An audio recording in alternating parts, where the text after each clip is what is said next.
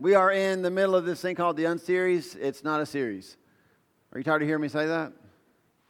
It's the Unseries. It's not a series. The one thing we have in common every week is we have another word that starts with un. It's all that is. Nothing else has really, we've not intentionally tried to weave this and make it um, like a, you know, one week, then the next week. But what's been cool is just taking the summer, kind of praying, letting God speak to us week to week, and just kind of seeing how, wow, these like all kind of go together. You know, you live like your life like that? You go through it thinking none of this makes any sense. You get like, look back a couple years and go, wow, like, yeah, that happened and this happened. And you see how God's kind of orchestrated. That's kind of what's been happening.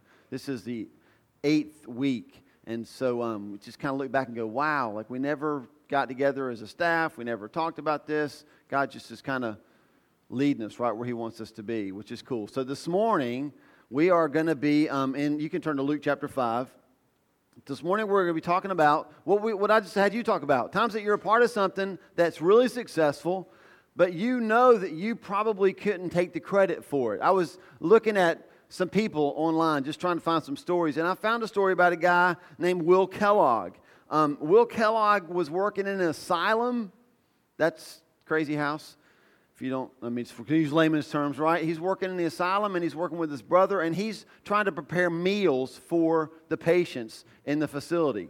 And one day he had some boiled wheat and he just totally accidentally left that boiled wheat sitting out too long. And when he came back, he realized it had kind of gotten a little hard. It's kind of weird looking, but he, he baked it anyway. When it came out of the oven, it was flaky, it was crunchy, it was became the favorite snack at the, at the asylum. Which, now we know it as cornflakes. And Will Kellogg became the guy who started Kellogg's. Totally accidental. Can't take credit for it. Um, you probably never heard of a guy named Percy Spencer. Has anybody heard of Percy Spencer? Okay, I'm just checking. Right. This is right down John's alley, so if you hadn't heard of him, I know I got a winner here, right? Um, Percy Spencer, during World War II, here was his job. He went around inspecting machines. And one day he had to go inspect a machine called, I had to write this down because I didn't remember it, a magnetron. And what a magnetron would do is it would power the radar equipment. Okay? Oh, now, see, now John's like, I got it, man. You're a loser, but go for it anyway. So Percy is investigating, he's inspecting this magnetron. And when he gets done inspecting the magnetron, he notices something funny in his pocket. And what he notices is that the chocolate bar that was in his pocket is now melted. Kind of gets his attention. Like, why is it melted when I stand in front of this machine? And so he starts doing some research, totally accidental, didn't mean to find it, but he discovered what's in 90% of United States households the microwave oven. All because with a candy bar in his pocket, he stood in front of a magnetron. If you're playing fantasy football, that is not Calvin Johnson. It's good. There's three other losers in the church with me. It's great. This was one of my favorite. Um, surgeries are different today because of something that happened in the 1800s. In the 1800s, there was this thing called, I'm going to use laughing gas because I can't say what the actual gas is, but it's um, not because I can't because it's illegal, but because I'm not smart enough. So we'll go with laughing gas. But there was laughing gas, and, and they would have, you think that you're cool in this generation? Back in the 1800s, in the 1800s, they would have laughing gas parties. And they would get together, and people would just like, you know, take a little hit off the laughing gas, and they would start to laugh. Okay, I'm just making sure you're with me, right? Well, this, this guy walks in. His name was Horace Wells. In 1844, Horace Wells goes to one of these laughing gas parties, these laughing parties, and he notices this guy just laughing his head off, but he also notices that while he's laughing his head off, he's cut his leg and he's bleeding. So Horace Wells walks up to him. He's like, Sir, are you okay? And kind of like, I'm great. It's like, You're bleeding. He looks down. He's like, I had no idea. So, can you guess what came from that? A- anesthesia came from that. Surgeries today. If you've had surgery, ever had surgery, and they made you numb, you can thank a guy at a laughing gas party in 1844 who bumped his leg and cut it, and Horace Wells who notices it. The thing is, these people go down in history as like the discoverers of these but they didn't discover them, did they? Totally accidental. Becomes bigger than they ever imagined. And this morning we're going to see a story like that in the Bible in Luke chapter 5. I've taught this before. It's one of my favorite stories. As a matter of fact, this is the passage where we get one of our core values. one of our core values here is uncontainable growth. We mention it quite often. And what that says is, as a church, we value uncontainable growth of the kingdom of God.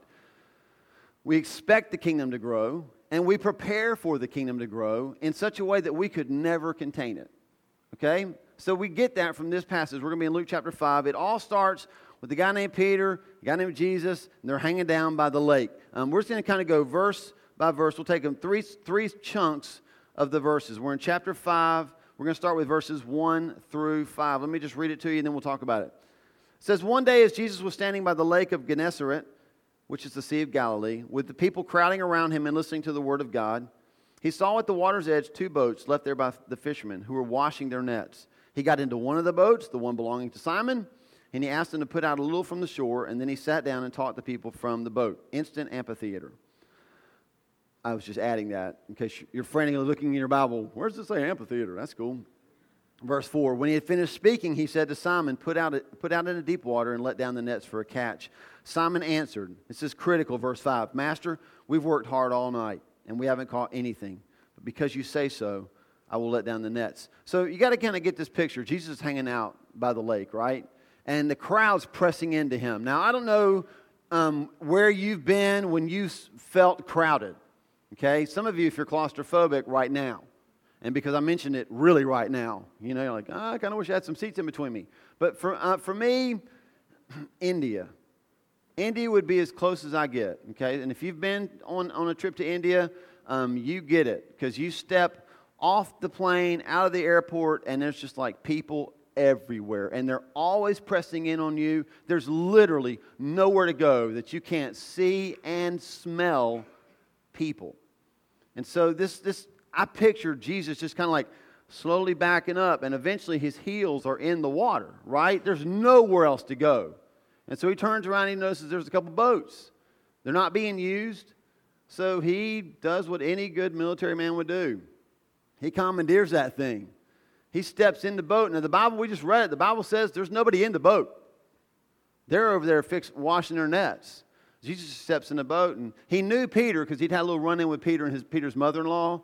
So I'm not sure how to say this.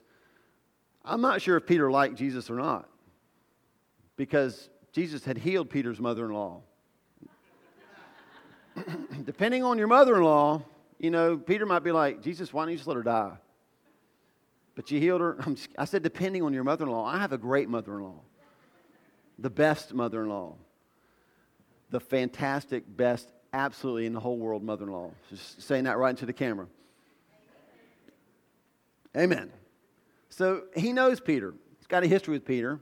Peter let him come into his house, heal his mother in law.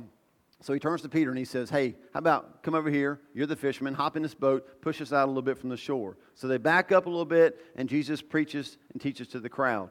Um, you just kind of kind of get this picture. That's important. Here's what the owners were doing before Jesus called them into the boat they're cleaning their nets. Um, why is that important? What do you do at the end of your workday? You go home, get a little moon pie, RC cola. If you're really southern, we are talking about this yesterday, you get some RC cola, dump some peanuts in it, a little sweet tea or syrup. You kick back on the couch, you grab your remote. It's a bad day when the batteries in the remote don't work. Instead of changing the batteries, you just shake it really hard, hit it, and try again because work is over. Right?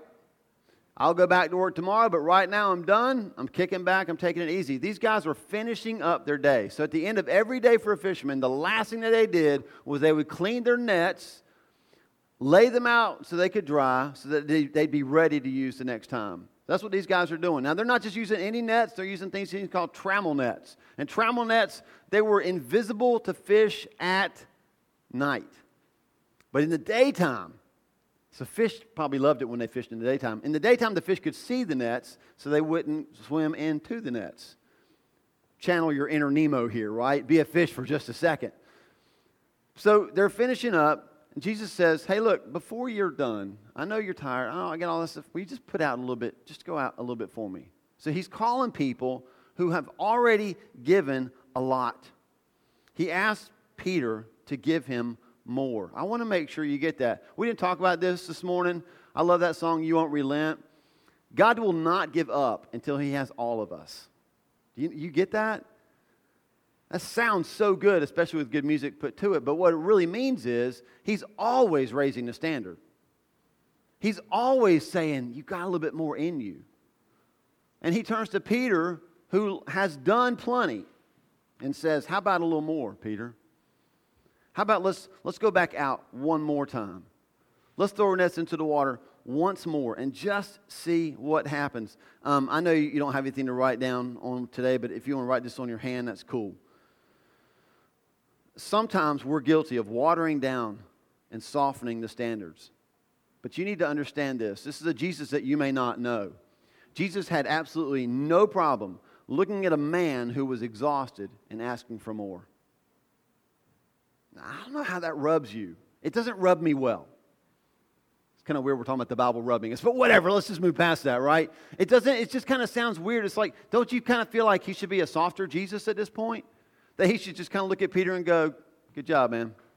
I just appreciate what you were able to give me, and let's just call it a day. But he looks at an exhausted fisherman and says, I think I'd like to have a little bit more. How about going back out one more time and put your nets out in the water?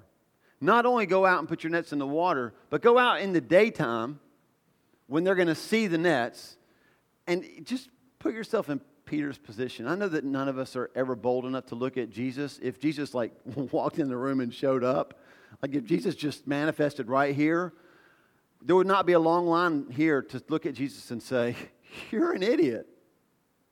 Right? You're like, Oh, great, Jesus, right? You're amazing. I'm even going to sing now, even though I don't sing well. Peter basically is like, he's looking at Jesus going, Are you, what?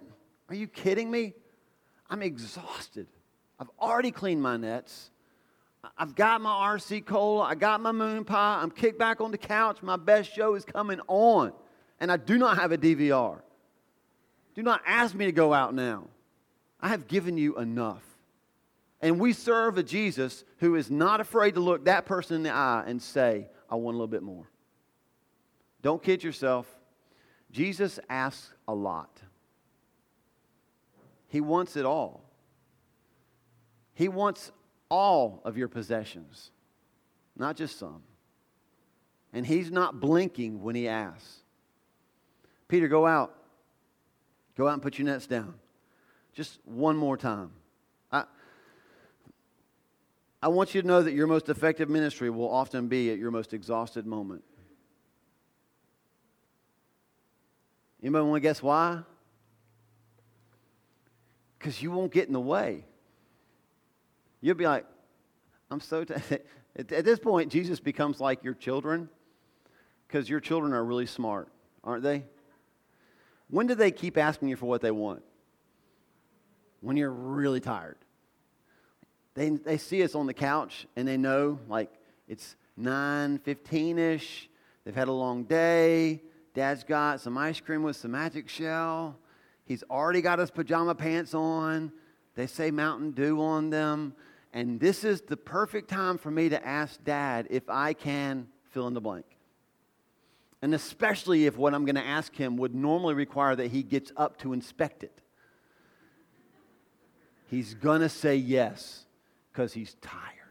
I'm just listening. listen, it works the same way in, in, the, in the gospel, doesn't it?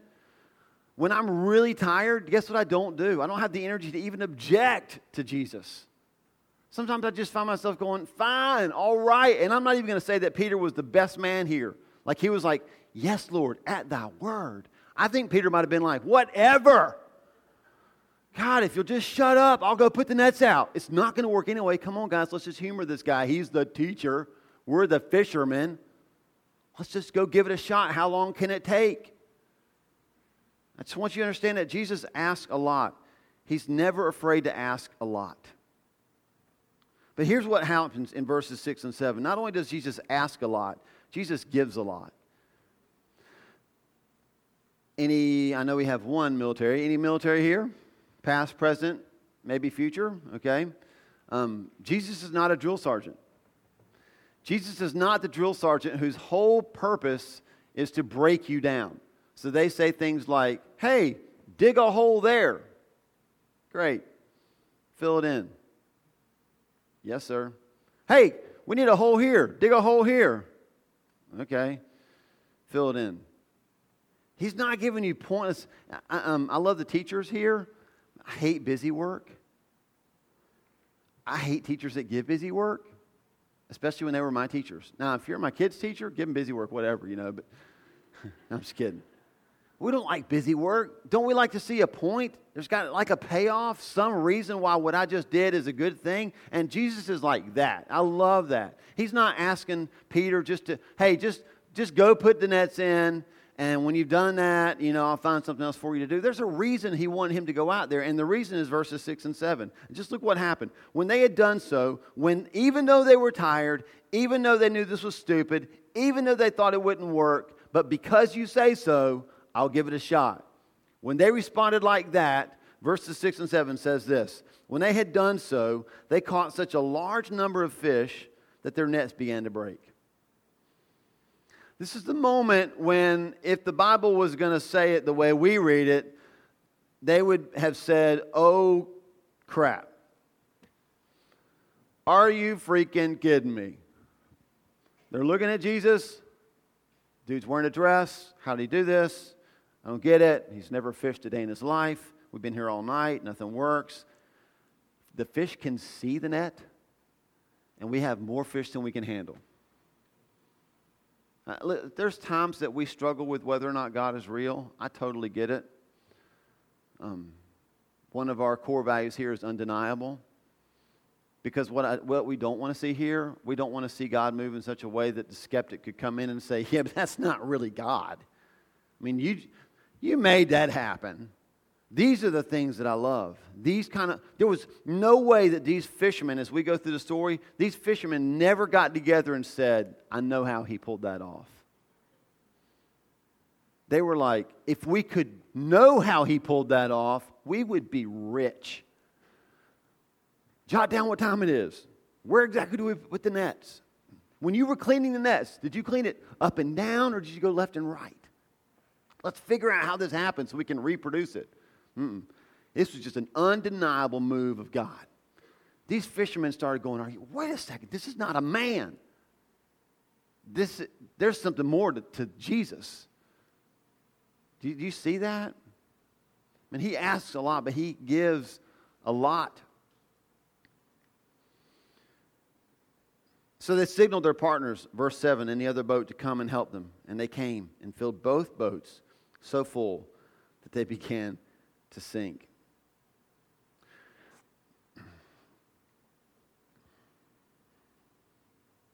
It was more than they could handle. It was more than they could explain.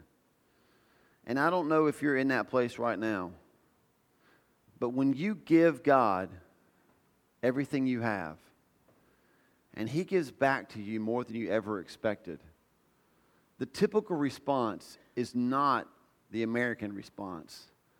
Well, of course you gave me more, Jesus. I'm amazing. I deserve this. I'm fantastic. Remember, I'm the guy that said yes. The typical response is what Peter found himself doing in verse 8. When Simon Peter saw this, this amazing catch, he fell at Jesus' knees and said, Go away from me, Lord. I'm a sinful man. That's the response. Some of you here this morning, we're singing worship, and you're kind of like, I don't get it. And it's, it's cool. You don't have to get it. You're kind of, I don't, why, these, these people sing a lot and loud. At least it's good, right? Like, why do they keep singing? Like, why can't we just go, yay, and sit down? They just love to sing. I don't understand. And, and something happened in you while we were singing. Something like you start going, wait a second. I think there's more to this than just like music and words. Like there's they're singing to Jesus. Like, these people are nuts about Jesus. We talked about this last week, didn't we?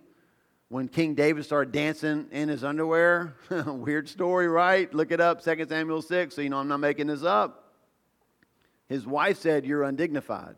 And he said, I'll be more undignified than this. And what we talked about was, you were singing a song when I said that, weren't you, in your head? What we talked about was man, people that don't understand the value of forgiveness will never understand the actions of those who do. So when we really understand, you know why I go nuts when I'm singing worship to Jesus? Because I know where I would be without him. And this will not shock you when I tell you this, but if I did not have Jesus in my life, I would be in the crazy place. I, would white jacket the whole deal. Because I know me, I know my head, I know how it works. I'd be nuts. And so when he's redeemed me from that, if I didn't have Jesus, I would be beating my wife. Ask my sister because I beat my sister to practice. That was uncomfortable laughter, but it's true, right? Okay, yeah. Do you still have the scarring? No. I hit my sister with a baseball bat one time. Not because I thought she was a baseball. And so she tells my mom he's going to be a wife beater. I'm scared for whoever he marries. That's who I would be without Jesus. And you're telling me that I'm going to just sit here and just sing softly? No. Because I have been forgiven much, and I value that. And Peter sees this great catch of fish as a fisherman and knows I had nothing to do with this. And he falls on his knees and repents to the only person who could have made that happen, and that was Jesus. You want to know why Christians go crazy sometimes for Jesus? It's because of that. It's because we've seen him move in our lives in such a way that no man could have ever done that. And we can't do anything but fall on our knees in repentance and worship. And that's what Peter did. Jesus asks a lot, he gives a lot. And in verses 8 through 11, here's what we're going to see Jesus offers a lot. If you want to do like the typical Southern Baptist, even though we're not Baptist sermon, you want to have like three things that have the same letter, right? It's all sound brilliant. Here's what you can do. The first part of this story, Jesus is all about getting our possession. He wants possessions, our possessions. And then it's all about Jesus giving us provision. And right here, this is all about Jesus giving us a purpose. He wasn't just after helping Peter catch a lot of fish. You get that, right? He's trying to prove some kind of point. And here's what he says verses 8 through 11. Jesus, we already said, Simon Peter falls at his feet. He says, Go away from me, Lord, I'm, I'm a sinful man. For he and all his companions were astonished at the catch of fish they had taken. Now, when's the last time fishermen were astonished? I don't know if you watched Dangerous Catch, I mean, The Deadliest Catch. I love that show. I love it, especially when they get like people in for the first time that don't know what they're doing. They get tangled up in the nets and almost die. It makes for really good television. I know it's terrible for me to like it, but I do. But like when, when those guys were astonished, like they pull up the crate and it's like full. I mean, they at least did what it took to catch that fish, that, that catch. These guys, there was no way it should have worked. And so when it says that fishermen are astonished at what just happened, when's the last time you were astonished at what you do? When somebody came in, that eh, this would be it's a terrible example, but I mean, Todd's a truck driver. This would be like Sydney getting behind the wheel of his rig and driving it better than he does. And the boss seeing it and promoting her. And Todd would be like, Todd doesn't cuss. You know, cussing for Todd's like saying Tar Heel, right?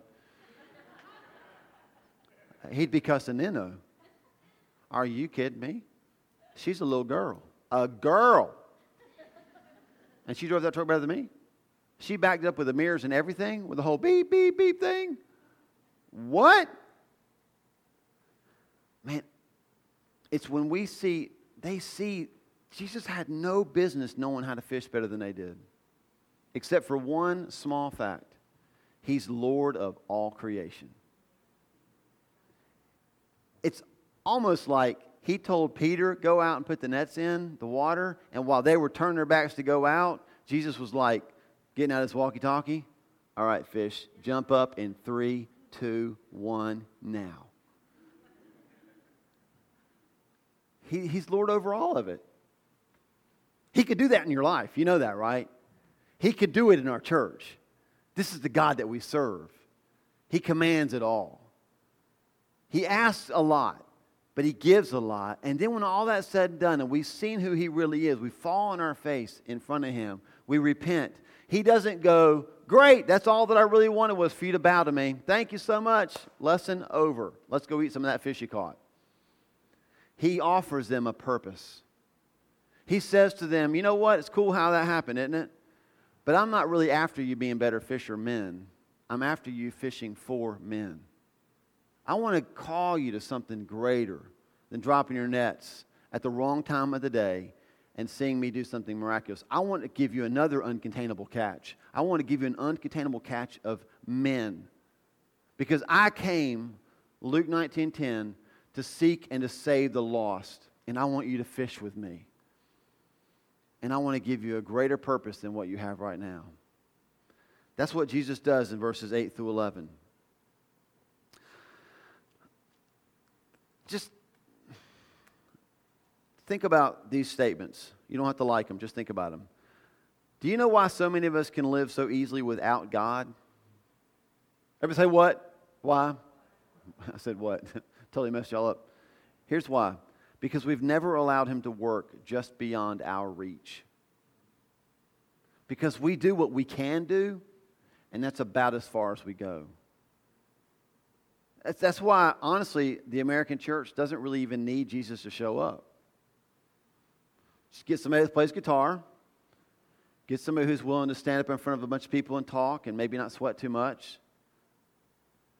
Have a good system in place. God kind of never needs to show up. It's just like a business. I need God to show up. I'm not that good. The band's that good, but I'm not that good. We need God to show up. We need God to do something that we can't do. We need God to come through in an uncontainable way. And that's what the promise is here. I don't want to do what I can do. I don't want to call the shots. I don't want to play it safe. I don't want to live a life that can be explained. When do we do what seems undignified and unnecessary? When we do those things, here's what happens. We, when we just are obedient, we find ourselves looking at a catch that we know was beyond our reach. And that's what's happening here with Peter. His friends, they realized there was no way we could have ever made this happen. They were, um, in a sense, they were Will Kellogg's in a boat full of cornflakes. Right? How did this happen? In spite of me, Jesus pulled this off. The uncontainable catch revealed that for all their knowledge, the only thing Jesus really needed from them was obedience. And I, I really want you to get this, okay? Um, I'm going to give you a big idea in just a minute. God wants our obedience. He wanted their obedience. He wanted it when they were tired. He wanted it when they had already allowed Jesus to use their stuff. He wanted it when they had done the best that they possibly could. He still wanted obedience. It was an unexplainable obedience. So here's, here's the big idea, and I'm going I'm to give to you like I wrote it, and I'm going to give you what God gave me right here while we were singing. Here's the big idea today catching the uncontainable requires obedience that's unexplainable. Catching the unex- uncontainable requires an obedience that's unexplainable. Now, we are sitting here singing that song, You Won't Relent, and I kept thinking about that word obedience. Do you like the word obedience? I'm not, I'm not a big fan. If I'm honest, you know, like, I don't like it it kind of brings out my inner rebel. You know, like you say, do that. I'm like, whatever, I'm going to do this, right? But here's what I was thinking about while we were singing. See if this makes more sense to you. An uncontainable catch follows unconditional surrender. Because that's really what this is about. An uncontainable catch follows unconditional surrender. This is about looking at Jesus like Peter did and saying, I think I know more than you do right now. I really do. I think I got a better handle on my life than you do. You seem to be a little bit busy with that Iraq thing. I think I might know what I'm doing better than you. But at your word, I'm going to surrender anyway. And I'm going to surrender unconditionally. I'm going to put the nets back out in the deep, in the daylight where the fish can see them. I get it. I'm going to do all that. It's not going to make any sense, but I'm not going to, I'm not going to put conditions on. I'm just going to surrender, and that's going to lead me to obey. And that's what led to an uncontainable catch. So Jesus calls them to go catch men. He offers them a life of purpose. And it changed them so much that they left everything behind. What would you leave everything behind for? Dinner with the president? No. No matter how you voted, you're not leaving everything behind for that. What would you leave everything behind for? What would so move you right now, in this moment, that you would ditch everything you have for that one thing? For Peter, it was Jesus. For Peter and his partners and his unnamed help, it was Jesus. They left it all behind. They never touched a boat to fish after that day.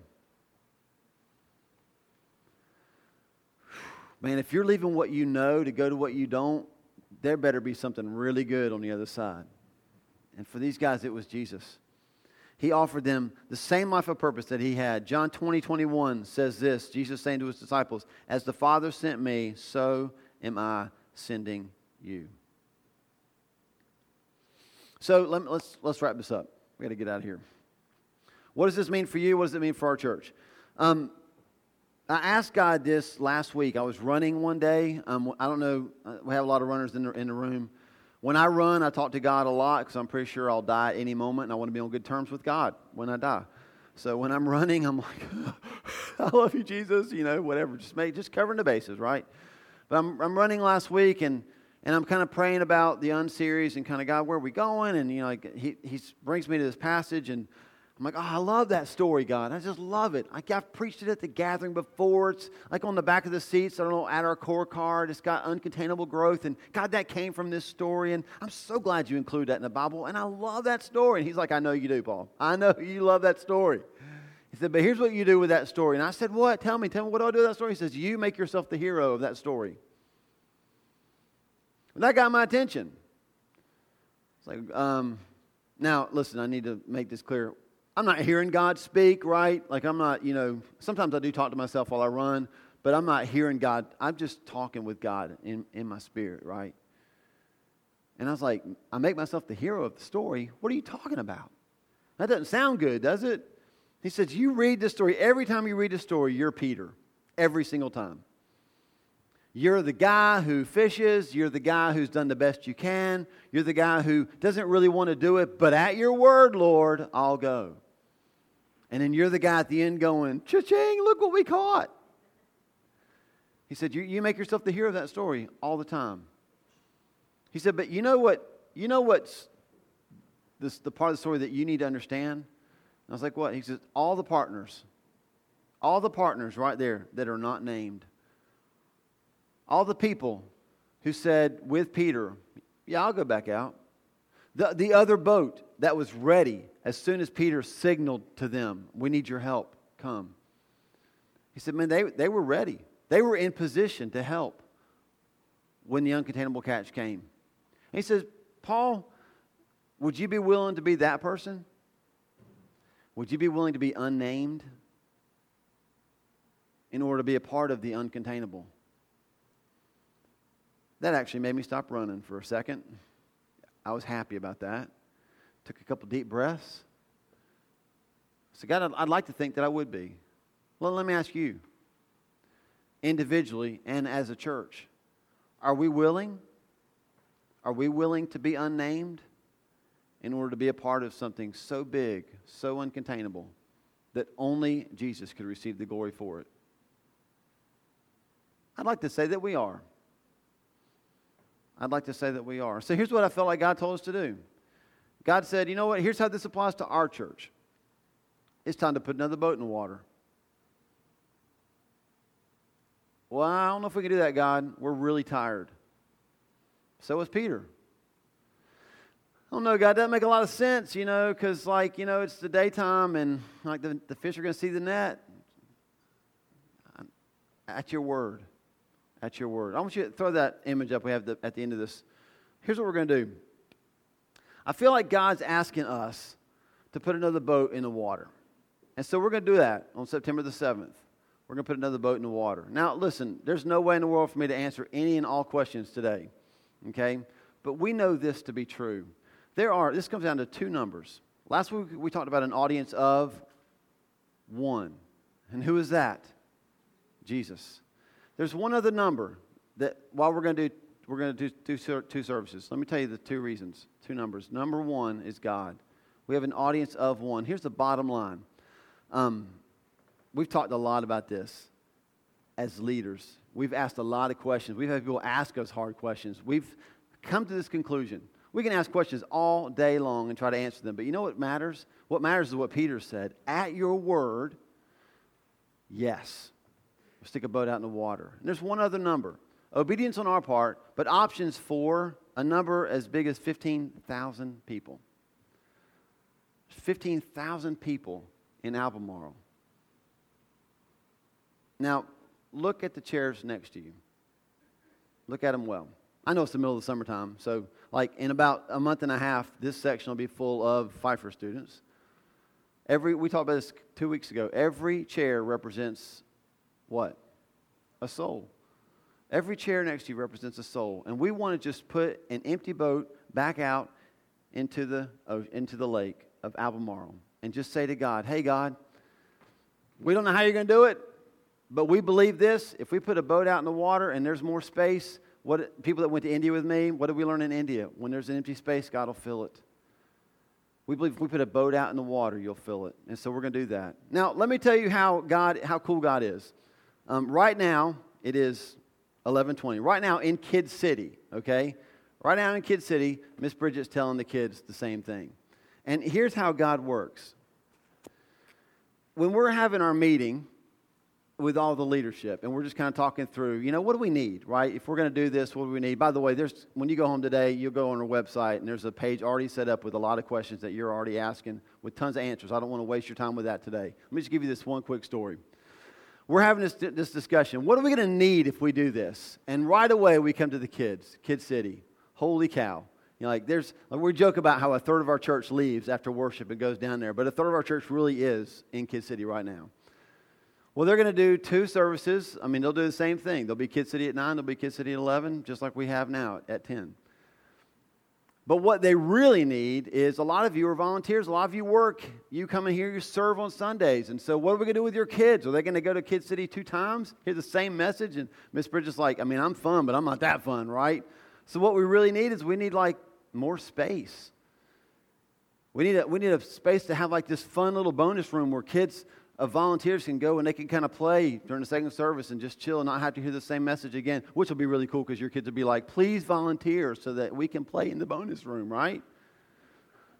So we're sitting around the table and John asked the question, so like, is that a deal breaker if we don't have that space? And Bridget's kind of like, yeah, kind of. You know, we've been praying for God to give us this whole block anyway, but where are we going to go? As God is my witness, yesterday we're sitting at Zaxby's, Wendy and I are, and um, this is a, I'm sorry, I just get excited. It's a cool story. We're sitting at Zaxby's, and she's asking me, like, how do you feel about tomorrow? And I'm like, I'm, I, could, I could throw up in my mouth, if I'm honest. Like, because I feel like this, I know this is God. It just feels huge. And it feels like, you ever just run towards a cliff, like you're just going to jump over the cliff and God help us, what's going to happen? That's how it feels, right? But I know He said go. And I said, the one thing that really scares me is this bonus room thing. Where are we going to do that? And as I'm, the words are coming out of my mouth, my phone rings, and I look at it, and it's Melissa Milano. And I answered the phone, and here's what Melissa says. Well, Wendy answered it because I was in the middle of chewing food. She hands me the phone, and I said, Hey, what's going on? And Melissa says this Pastor Paul, she's like a mile a minute. You know Melissa anyway, that's just normal, but this was even more. You're not going to believe what just happened. You're not going to believe what just happened. I said, What? what whoa, slow down. What are you talking about? She said, When we got done with our meeting, I went down to Kid City to say hey to Bridget's mom. And when I walked down there, the people that were next to Kid City um, they have a photography place. They walked up and, and the, the, husband said, Hey, I'm just seeing if you guys need some couches or chairs or whatever. And she's like, um, I don't know, maybe? Why? And he says, Oh, well, we're leaving. Like, when you say you're leaving, you mean like vacation? He goes, No, we're closing the shop. We're going to be out in the middle of, of August. What? Seriously? So, you know, John calls the owner. And well, that's not ours yet, but here's what we're going to do in just a minute. Because right now in Kid City, I don't know if how many of you were in the coffee shop when we put our hands on this wall and prayed that God would give us this building. But right now in Kid City, your children are putting their hands on that wall and they're praying that God would give us that building. And so we're going to. So we're going to we're going to pray with them. We're going to agree with them. Let me answer the one obvious objection. I really want you to understand this. Um, the, the question why, right? I was telling our, I told um, our staff this past week, I said, you wait, this Sunday will be the least attended service of the entire summer, which it's not. This is a great crowd for the summer, by the way. Um, because it's so hard in the summer to say to people, hey, we're going to do a second service. Because here's what happens in our culture, especially because I'm a pastor and I talk to pastors all the time, the only time you start a second service is if you're busting out at the seams. But that's not what this is about. This is not about numbers, it's about two numbers. It's about obeying one and giving options to 15,000. It's as simple as that. It's not about numbers. This is about our church saying we want to give as many people the space that they need to come near God. Here's the second thing it's going to allow us to do. Some of you um, who will go unnamed, just looking around the room, it gives you a chance to serve. Because we ask you to serve all the time and you don't want to. And you know why? Because you don't want to miss the service. And now you don't have to. You can serve at one and worship at one. How cool is that? You don't have to miss anything anymore. It gives you the chance to step up and serve. We were looking um, yesterday, kind of how many people do we need to serve on a Sunday for a service? In order that we can really put our best foot forward for guests who might not know Jesus. It's like 25 to 40 people when it's all said and done. 25 to 40. That doesn't count community group leaders. I know Carolyn needs about 100 of those. Am I right? Yeah. But just 25 to 40 volunteers. And I looked at our team. I said, you know what's, what's funny is we already have them. It's you. You're already here. And now you have the opportunity to step up and serve. Some of you, um, you don't want to ever speak to anybody. You just want to smile and wave. You're the penguins, right, from Madagascar. Smile and wave, boys. Smile and wave. There's a place for you. There's a place, for, you know, when we get done today, there's Jay. Hey, Jay. Jay's going to have a sheet right there where he is, and he's going to, he's, it's our first impressions team. If you don't ever want to say hey to anybody, you just want to say a word, you know, we're going to have a place for you, and here's where your place is going to be in the next county. I'm just kidding. I'm just joking. You're going to be the person that gets to stand on the sidewalks around this block. You're going to be the person that gets to wave at people as they're driving by. You get to be a little crazy, make them feel good about coming. When they're walking down the sidewalk, you just get to greet them as they're coming in here. We don't have those yet, but we will because you're going to be the one holding the sign. We need people in here to greet. We need people to smile. We need people that are actually friendly and like people. If you don't like people, you don't get to do this. But if you like people, we need people that actually want to talk to people. Man, Kelly does a great job every week setting up hospitality stuff. Some of you are also good at setting up hospitality stuff. It's time for you to start setting up hospitality stuff. There's a place for you. And today is the day that I'm calling you as your pastor to step up because there's a whole city of people that need Jesus.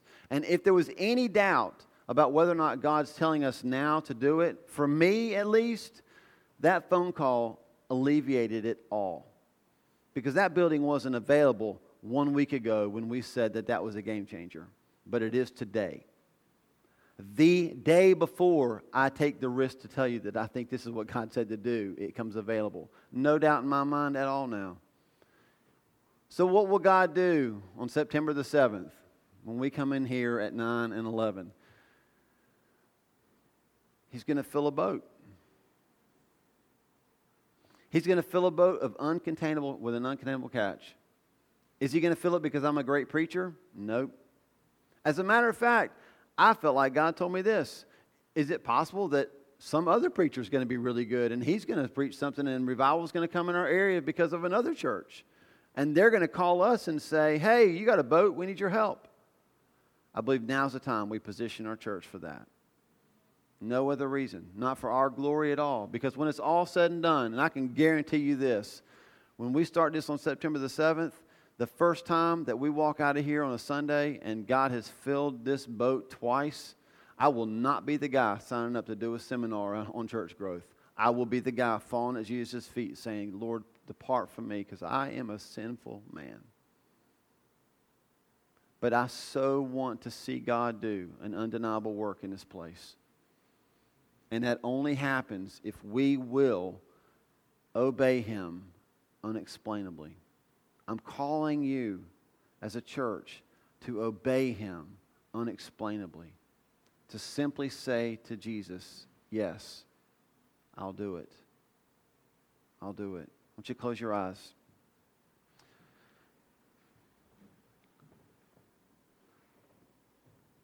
Before we pray, let me just set you at ease, okay?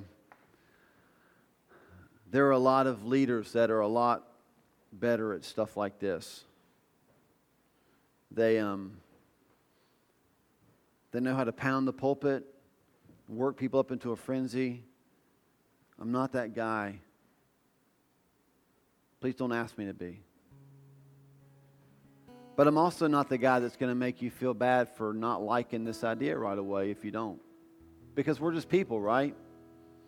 We're just people. And the way people are, we get really comfortable.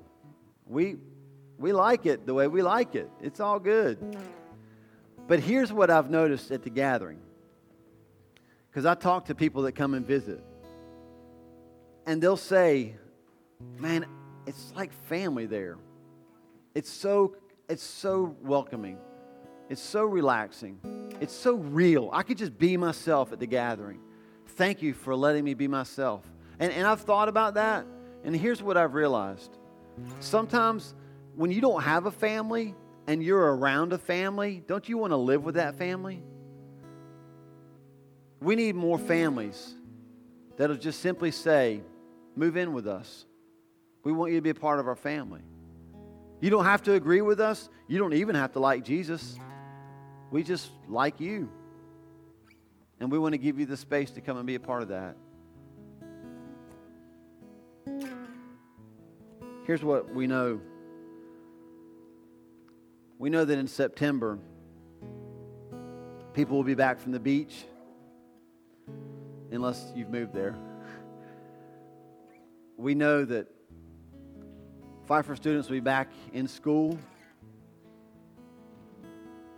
This week, Pfeiffer called and asked if our worship team and me would come and lead a service on August the 17th for returning students and incoming freshmen. I said, Why are you asking us to do that? They said, Well, we just feel like it'd be good to introduce our students to options on Sunday for church, and you're the one we want. Okay, depart from me, Lord, I'm a sinful man. I'm not good enough for this. So in September, we need a bigger boat. And we don't want to go have a big, huge building right now. It's not good for us but this is a perfect size, just times two. Um, think about math. That'll make you pray harder. Then we'll close. I, I really want you, you'll see this image a lot. I know this is the logo from the X Men. I really appreciate people spending millions of dollars to give us this logo for our service. But I want you to get this. We're not, we don't want to just add another service time. I don't want to do addition. We want to multiply. So I don't want you to think we have two times. I want you to think times two. It's everything that we love about the gathering times two. When I preached this the first time, we did a little addition multiplication test um, just to show you that if you want to add numbers quickly, you add. You just one plus one and two plus two and then you know four plus four. You just keep doing that. If you just add like that, you'll have a couple hundred thousand like that. If you multiply the way Jesus did, you have 12 men.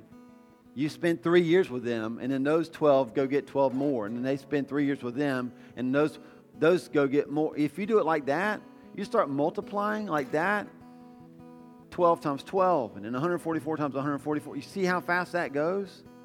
It takes longer to get there, but in year 15, you're somewhere around 6 million. We want to multiply. In order for us to do that, we got to have your help. We, we, we got to have you. We've got to have you on your knees in front of Jesus saying, Make me a fisher of men. I don't want to just sit in the boat, I want to lead a boat. I want to be a part of filling a boat. I want to be a fisher of men. And, and just as we close this morning, we're going to pray with the kids over this building. We're going to ask God to give that to us we've been asking God to give us the whole block, and I don't know how it's going to work out because the bank seems like they're pretty set on that spot. we'll let them have it for a while. And it's not so we can make a great name for ourselves. I really believe that God's challenging us to be unnamed.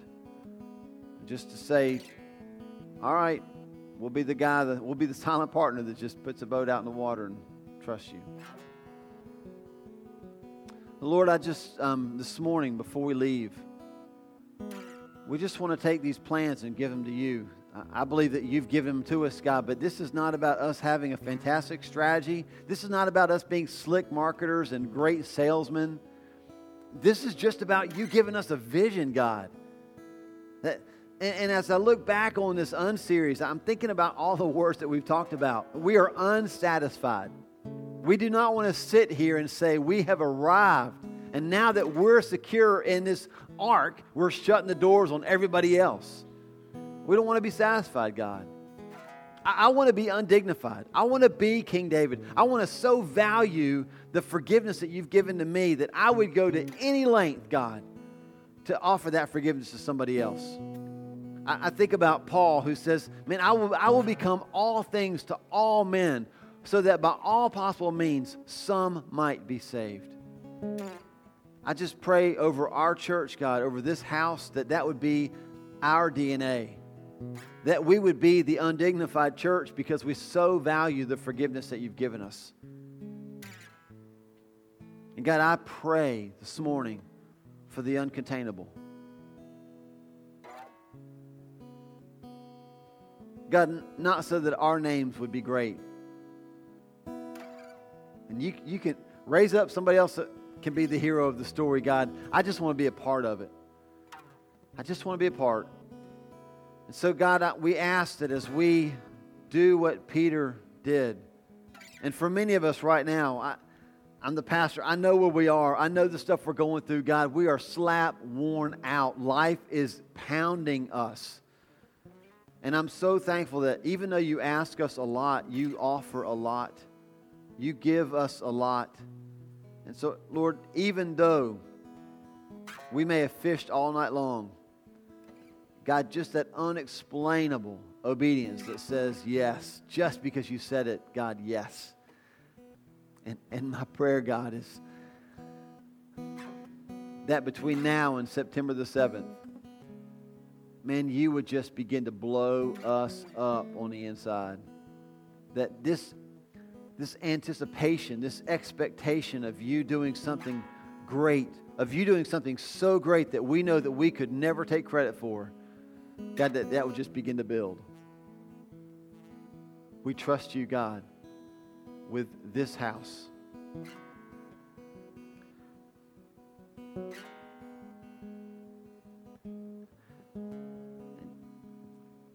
God, we pray for this building next to Kid City.